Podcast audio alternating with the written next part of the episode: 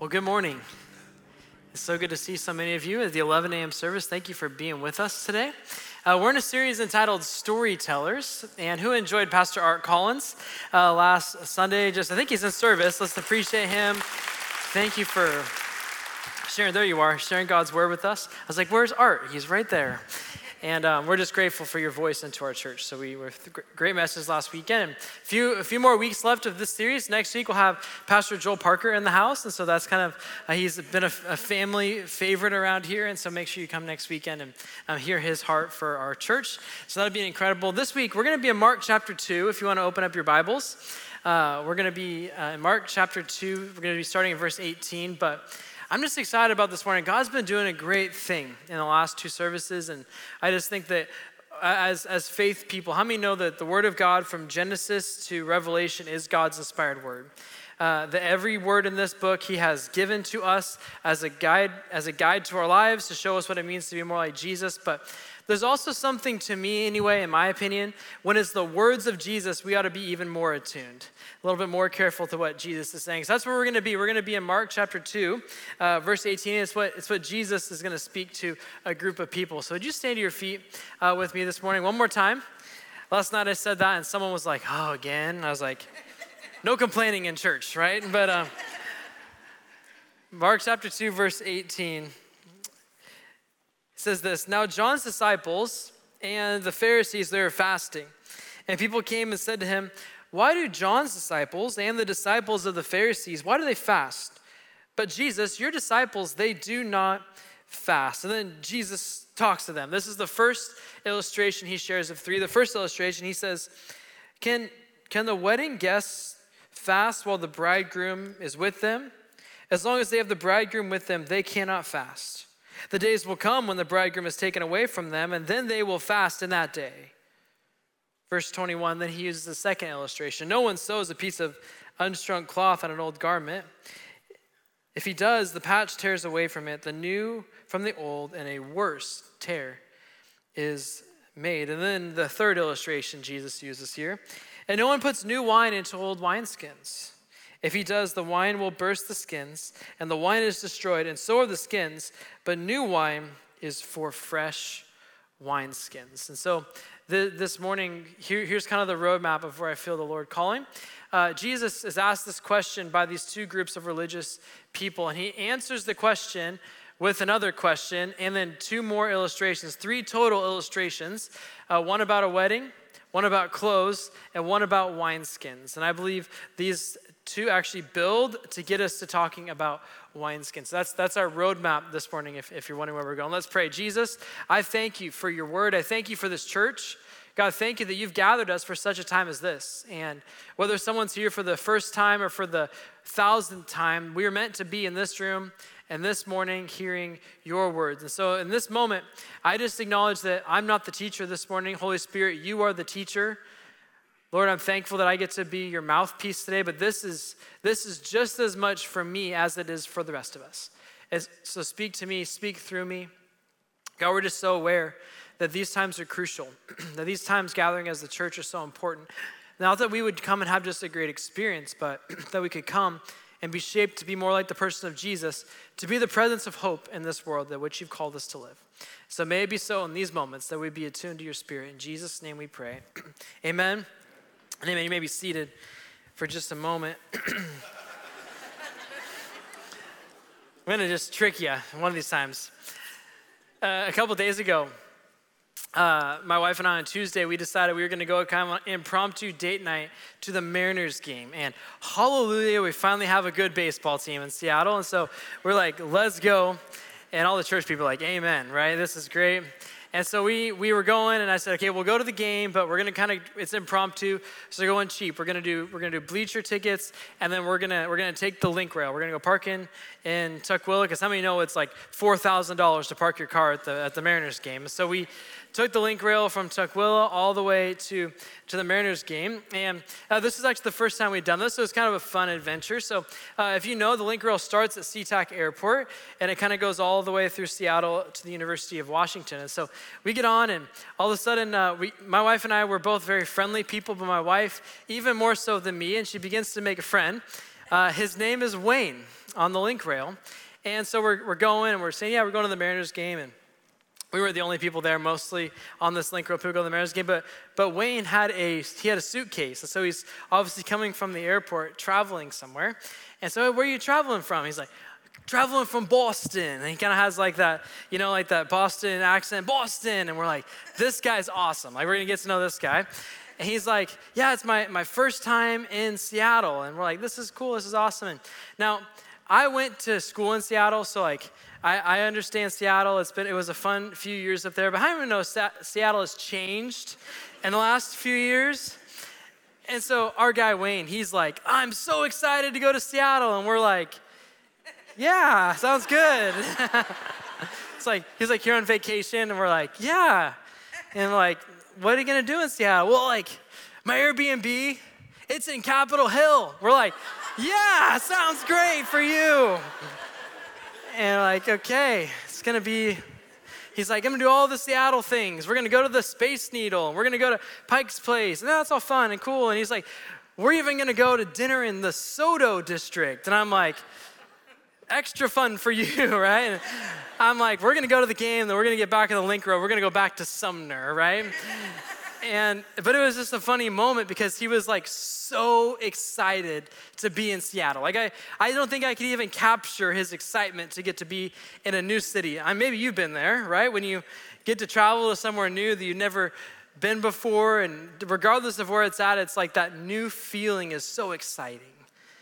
Man, that new feeling of getting to see a new place, and maybe you've seen a picture of it, and all of a sudden you get you get to be there. You're like, man, I can't believe that I'm at this place that I've been hoping to go for a long time. And I didn't think much of that experience, and but then this week as I was message prepping and I was reading about Jesus and this group of Pharisees and John's disciples, these two these two religious groups, I was thinking about the heart posture of what these religious groups were like with Jesus. I was thinking when I was with Wayne on the link rail, his excitement was quickly diminished. And I, I, don't think I did this to him in the moment, but in my heart, it was diminished because I was like, oh, he doesn't need to go to Seattle. There, there's just, there's no reason he needs to go experience this. And you know what I mean by that? Like, I'm like, there's a lot of other things he could have done. And I begin to immediately go to this like critical spirit. Have you been there before? And I think this is what, this is what happens with Jesus and this religious crowd this religious crowd had initially a critical and a closed minded spirit to the ways and the thinking of Jesus. Like, just like, like us, we can kind of be like that with people. I think that's what this religious crowd was doing. And I think actually, if we're not careful, that kind of critical, that kind of um, lack of, of excitement, kind of spirit for, for other people can easily creep into our lives as followers, followers of Jesus, can't it? Like, you know, those moments when you first met Jesus and you're so excited and you're on fire, you get in a rooted group or you, you, you, you commit to serving for the first time or you recommit your life and you're kind of all in and you're, you're serving and you're giving and you're coming to church and there's like this excitement to your life. And how many know sometimes religious people like, well, that's just going to fade eventually? Or, well, we, we kind of get this like critical spirit. Is this just me? I think we've been there, right? But this is what I think that Jesus is, is trying to get this, this religious crowd to see. He's trying to help them see it's time to break down the external and really get to what matters, and it's the internal. You see, I think in the circumstances that we find ourselves in and the culture that we have been called to live in, and this is the time that God felt that we were supposed to live in this time, I believe one of the things that's going on is God's doing a remodel on the capital C church. I believe God's maybe tearing down some old walls of critical, old walls of just religiosity, old walls of just going through the motions, old walls of maybe behaviorism, of just trying to do the right things and trying to look the right things. I believe God in, in the church in America, I'll just speak for that as we study what's happening. God's, God's like rebirthing an excitement within the hearts of people that the external stuff is good, but it doesn't matter as long as the heart is right. Amen. And so Jesus, he begins to teach them this, that it really, it really is what matters on the inside. I want to call what Jesus does with these, with these disciples, I want to call it a divine disruption. I want to call it a divine disruption. I believe divine disruptions can come in many ways in our lives. I believe a divine disruption can come from a closed door. I believe a divine disruption can come in a conversation with a loved one. I believe a divine disruption can come in a moment when you're least expecting it. I believe a divine disruption can come in a church service. I believe a divine disruption can come when you're just going through life and you get that phone call. What's a divine disruption? Divine disruption is something that God uses to get our attention. It's something God uses to say, I'm really trying to get you to see this. How many know when God's trying to speak, He'll make sure you hear? And He's like, I really need you to see this. And he begins to do this. I think this moment with Jesus and this group of religious crowd is a divine disruption. And it's a divine disruption in this way it's a divine disruption in the way that they think. I believe that Jesus is trying to teach them that your thought patterns are wrong. Your thought patterns about these things are wrong. And I want to show that to you uh, this morning. Let's, let's dive into Mark chapter 2. Here we are, verse, verse 19. It says this, and as Jesus said to them, can the, can the wedding guests fast while the bridegroom is with them? Now let me pause. What, what's the context? Remember, the, these religious people, they just asked Jesus, they said, So why, why are your people not fasting like we're fasting? Like we're fasting. And then Jesus says this He says, Can wedding guests fast while the bridegroom is with them? As long as they have the bridegroom with them, they cannot fast. The days will come when the bridegroom is taken away from them, and then they will fast in the day. What, what is Jesus trying to get this, these people that are stuck in their ways, stuck in their way of thinking? What's he trying to get them to see? What Jesus is trying to get them to see is that they're, they're misunderstanding the season that they're in. He's trying to disrupt their thinking, help them see that this moment was, was not a moment for fasting. In other words, you're missing the moment of what this really is. We, we've all, most of us have been to a wedding. If not all of us have been to a wedding, many of us have, have been married. We've been in a wedding. How many know when you go to a wedding, it, it's, it's not a time for fasting, it's a time for feasting. When you go to a wedding, uh, Jesus is trying to be like so clear with this example. He's like, you don't, you don't go to a wedding and then be like, yeah, I'm not gonna eat, not gonna party, dance, not gonna do any of that stuff. I'm just gonna like sit there and just watch, right? No, like there's this like level of excitement that comes when you go to a wedding and you get to you get to watch the, this this new couple embark on a new journey and you're there as your support and you're saying, "Yes, like I'm behind you. I'm for you. This is great. Like bring me all the food that you spent $30 a dish on and I'm excited to to eat it all and enjoy it all and celebrate you." Right? Like this is the this is the spirit behind a, a wedding. Like we go and we're excited about it. But these religious people, they're like, "No, no, you guys are getting it all wrong." Man, how many know God, God loves when his people have joy? God loves, God loves a good celebration. God loves when we celebrate things that are godly. And this is what Jesus is saying to this religious crowd is you're totally missing the season. Fasting is a really good thing, but it's just not for right now. Right now is the time for feasting and for celebrating. You know, in the Bible and the scriptures, there's only one time, one time when fasting was mandatory. Fasting is a really good thing. I'm going to talk about that in just a second. But there was only one time when fasting was mandatory, and it was in the feast of Yom Kippur in the Old Testament. When they're celebrating, they're celebrating redemption. They're reminding them of the sacrifices that they would make to God. And this was a, this was a feast that happened for a couple days. And around this, before and after, they would have times of fasting. And God told the people of Israel, when you go into these times, make sure you fast. That was the only time that God had required his people to fast. And so the fact that these religious people are trying to force a fast on other people just shows that they're missing the whole mark. And this is what religion is, by the way. Religion is taking man made ideas and it's stacking them onto what God said. Does that make sense? Religion without Jesus is a bunch of rules and it's dry and it's heavy and it's a burden and it's a bunch of laws and legalism that we can't fulfill. In fact, religion without Jesus is actually going to drain you. All this, all the church stuff, all the activity, but if Jesus is not at the center of it, it, it actually will not fill you, it'll drain you. But let me tell you, when Jesus is at the center of it, how many know those are the things that, that bring us life? And these, these, these Pharisees and John's disciples, this religious group of people, they had totally missed the mark. They had totally lost their why. It had totally become about just a, a routine and doing these things. And Jesus says, it's not, it's not a time to fast, it's a time to feast. side note, side teaching, it's not really about this. This passage isn't about fasting, but why might you fast? You might fast, and, and I think maybe two areas. Number one, when you're looking for more distinction and to hear God's voice. If you take fasting is taking something physical and, and, and putting it aside so that during that time when you usually do something physical, like eat or like be on your phone or like do something, watch TV, all these things, you set that aside and instead you replace it with something spiritual. Right? Fasting isn't just stopping doing something. Fasting is saying, I'm going to pause food so that when I get hungry for a meal, I'm going to not go indulge in food. I'm going to go read the Word of God, which is the bread of life. Does this make sense this morning? Like, this is why you fast. You might fast when you hear distinction from God. Number two, you might fast when you're grieving. This was common in scripture when people were grieving and they were needing comfort from God, they would go and they would fast.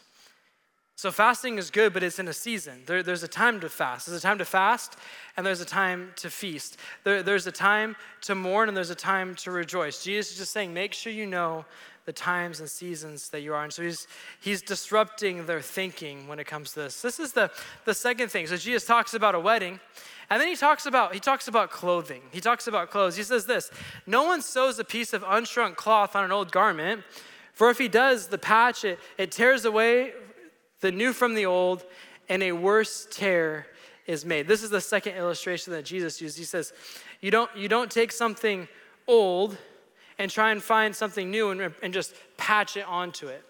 And maybe a better way we could talk about it in 2022 is you don't take your lawn clothes when you get a hole in them, and you don't go find your nicest pair of work pants and cut a hole in the work pants and try and patch your lawn clothes with it. Right? Jesus says if you if you do, you're actually destroying both of them because the, the, the fine silk of your work pants and the rough material of your, of, your, of your outside pants, all of a sudden those will, they will both tear. They both won't be good. It won't be good for either. So now you've destroyed two things. This makes sense? What's the disruption? What's the thinking? What's Jesus trying to get these religious people to see? It's, it's this very simple, but I think so profound statement. Jesus isn't coming to patch up their life, Jesus is coming to give them an entirely new life. You catch that? Jesus doesn't come to us just to patch up certain parts of our life. Jesus was telling this religious group of people, I'm not here just to patch up Judaism. I'm not here just to change a little bit of the laws. I'm not here just to take a certain part of your life and all of a sudden patch it. No, no. The Bible says that in Christ we are a new creation in Christ the old, and not just parts of our life, but the old has passed away and the new has come. In Christ, the old Adam is passed away and the new in Jesus is now here. This is really good news because I think sometimes we, we, we think that God just wants to come and to make our lives a little bit better. Like when I'm hurting, I'm just going to go to God and He's just going to patch that portion of my life. When, when I need something from God, I'm just going to go and He's just going to patch what I need here. And can I tell you, that is not the gospel. The gospel isn't, he, God didn't come and send His one and only Son just to make bad people good. Jesus didn't come to this earth just so that good people could become better. Jesus came, and catch this this morning, Jesus came to make dead people alive. He came to make dead people alive. And this is the truth of the gospel is that is that it's actually not about us just patching parts of our life. It's about us bringing the entirety of our lives unto God. You want, you want to know why this is really good news for us this morning, church? Is because God just doesn't want to give you just a little bit of grace just to patch a portion of your life. God wants to give you the full grace of heaven to, to come into you and make you entirely new. God doesn't want to give you a little bit of forgiveness that you can just tap into it when you need it. God wants you to live free in forgiveness, full in forgiveness. And so the divine disruption of this religious crowd is they think that the, maybe Jesus was just going to kind of shift some of the laws. And Jesus says, I didn't come to abolish the law, the law has its place. He says, I've come to fulfill the law. And the law is now fulfilled in me. And so now it's not about you just doing certain things, it's about you becoming different. It's about from the inside out, from the heart out. Don't just patch up your life. Jesus isn't just here to patch up your life, He's here to give you something entirely new. How many know this? You can wear a Superman suit, doesn't mean you can fly, right? Man, like you can go and get and look like Superman. How many know you can you can look like a Christian? You can talk like a Christian. You can have a Christian bio on your Instagram profile. You can post verses on your Facebook page.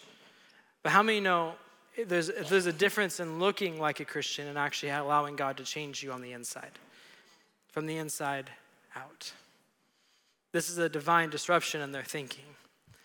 And then the third one, which is just most intriguing to me, that Jesus, he, he talks to this religious group of people. The one that's most intriguing to me is this analogy of wine and wineskins. This is not really like a common one. Like, I think we can kind of understand weddings and we can understand clothes, but like, I feel like you need to understand a little bit, and let me try and help you understand the power between wine and wineskins. Now, in, in Israel, the grape was, was so important. It, was, it meant a few things. It meant that they were fulfilling a promise. All throughout the Old Testament was this promise of a vine. And Jesus comes and is now the vine. And then John 15 says that we abide in the vine. If you know this, you can read it. If not, John 15, we abide in the vine, and the vine abides in us, and then we actually bear much fruit. So a grape and a vine was very symbolic. In ancient Israel, there was vineyards all over the hills. It meant that they had walked into their promised land. It was one of the things that Moses promised the people. You'll know you're in your promised land when it's a land full of grapes and other and olives and all these things that he promised. And grapes was one of them to know that they were where they were supposed to be. A grape was very practical for them. It not only was something of a raisin that they could turn in and eat for food, uh, something they could eat a grape for fresh, fresh food, but also the, the third reason, and maybe most importantly for this morning, is that grape could be turned into wine. Now, wine wasn't used in, in the way that maybe we use it here with parties and that kind of stuff with, with weddings, and it was used in that setting for that. But actually, most importantly, wine in this culture was their safest way of nourishing themselves for, for water. Uh, drinking water in ancient Israel for half of the year wasn't very healthy, it would, it would make them sick. And so the way that they could go for healthy nourishment was actually wine. And this is just, this is history. You can go read about it. And so what Jesus is trying to get them to see is that this wine is more symbolic. And here, here's what they would do. They would, they would take the wine and um, they would trample the grapes. They would put it into like a fermenting process. And then they would put it into this, these wine skins. Wineskins when, when you think about wine you probably think of it in more like a bottle. I, it wasn't that wasn't how it was. Wine was in wineskins and a wineskin was, a, was, usually, was usually a goat. And so what they would do is after the fermenting process wine actually never gets done fermenting and so they transfer it into they transfer into this like this goat skin to continue the fermenting process but once it was in a goat skin it meant that they could actually drink it so they carried it around, and it was their source of nourishment. It was their source of, of when they were thirsty, they would drink this wine. But here's the fascinating thing because when it goes into a, a, a wine skin, it stretches and the gases come and it begins to stretch even more. You can only use a wine skin one time. This makes sense this morning? Are you with me? So when it goes out of the fermenting process and it goes into the wineskin, you can only use it one time. So when it was done, they had to create a new wineskin. How many know where I'm going with this, the spiritual truth? The wineskin for you and for me represents our hearts. Jesus is trying to get this religious group of people to see that you cannot put new wine. What's the new wine? The Holy Spirit, the presence of God, the power of God, the purposes of God, the mission of God. You cannot put new wine into old wineskins. And what happens when new wine goes into old wineskins? It cracks and, it's op- and it, it breaks open. So the new wine pours out and it doesn't have a place to reside. And the same is true for your heart and my heart. That the Holy Spirit, that God is always pouring out onto his people. And the question is, are we ready to receive it? God, God doesn't want us to live in past experiences. God doesn't want us just to live in what following Him used to mean for us. He wants us to have new wineskins to receive it what it means today, to receive the same gospel truths, but maybe in a fresh and a new way for you this morning. I think some of us, we have old wineskins maybe. You might be tired this morning. Are you burnt out? Are you tired of religion? Are you tired of just going through the motions and it doesn't feel like it's actually giving you life? Are you weary? Are, are you overwhelmed with the burdens of the world? Are you here and looking for something new and something fresh? Can I tell you, it's available to you and it's available to me. But, it, but this is the truth the wine, the new wine from heaven will always pour out. But the question is, are you ready to receive it this morning? Are we ready to receive? I believe God wants to do something new in your life. I just am crazy enough to believe that the same God that's been doing something new in his people, generation after generation after generation, he still wants to do something new in his church today. How many know God's been disrupting and God's been doing something new in the church the last couple years, and I don't want to miss it. How about you? I don't want to be someone because I'm not ready to receive it that I miss it. Who needs fresh grace this morning? Make your wineskins available. Who needs fresh forgiveness this morning? Make your wineskins, make your heart available to receive it. I think in this moment, just like every service we've had thus far, things are going through your mind. Maybe it's maybe you need a new vision for your business. Maybe you need a new vision for your family. Maybe you have someone hurting in your family. I believe that God wants to shape us in such a way that when He pours out on us, it begins to show to the people around us, and that is actually what draws people to Him. You becoming like Jesus is the greatest evangelism tool that the world needs. It's not coming and hearing a, a message, it's, it's the church together, all of us experiencing and receiving a newness, a new wine unto wineskins, and going and being the church. So we're going to end a little bit differently this morning. I felt as I was talking with Pastor Daniel, I felt it wasn't right just to just to rush out of here. I want to provide a space for the Holy Spirit to speak to you this morning. And I guess my prayer is that God would speak to all of us, that you wouldn't leave this morning without hearing maybe that little still small voice, or maybe it's through a lyric on the screen, or maybe it's through a scripture I shared, that this would this something would resonate with you. And so we're gonna do a couple things. In just a moment, not yet, but in just a moment, I'm gonna ask you to stand. And we're gonna sing a song, and this song is about the message this morning. It, it speaks powerfully to the truth of this scripture.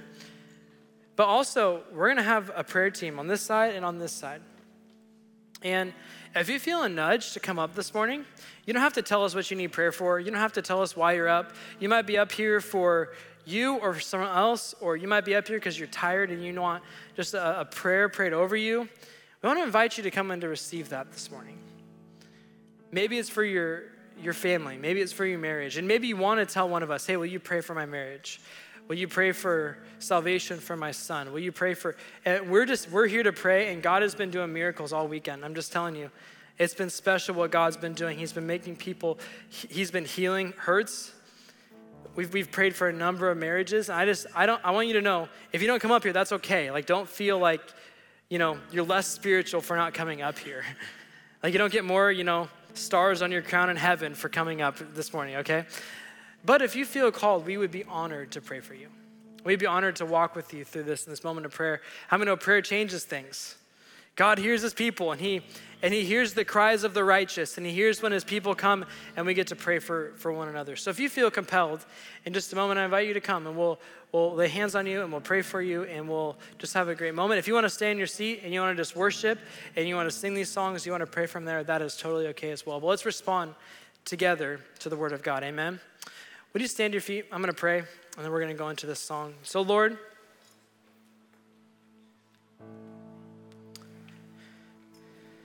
may this moment be what it needs to be for us, Holy Spirit.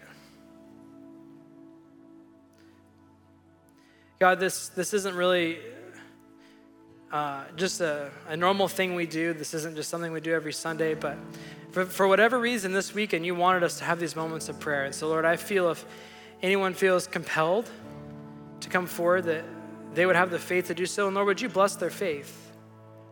For those that just want to stay in their seats and to worship you, may you hear the cries of their heart. Lord, we, our prayer is that you would pour out new wine into our into our wineskins. And Lord, we want to make have new wineskins. We want to have a new heart.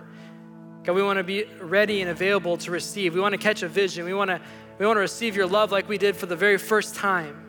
I want to receive your grace like like it's new and fresh, like we've never understood it. And like, Lord, would you blow our minds that there's there's always more with you, that you always want us to experience you in new and fresh ways, that you don't just want us to experience this once, but Lord, you want a renewal in our minds, in our hearts, in our lives. So may this moment be that. A renewal type for us, a rejuvenation for our souls. So, Lord, hear us as we pray. We want, to, we want you to speak, and we want to share our hearts with you as well. In Jesus' name. Amen. Amen. They're going to sing the song as you feel led. Please come forward. Our team would love to pray with you.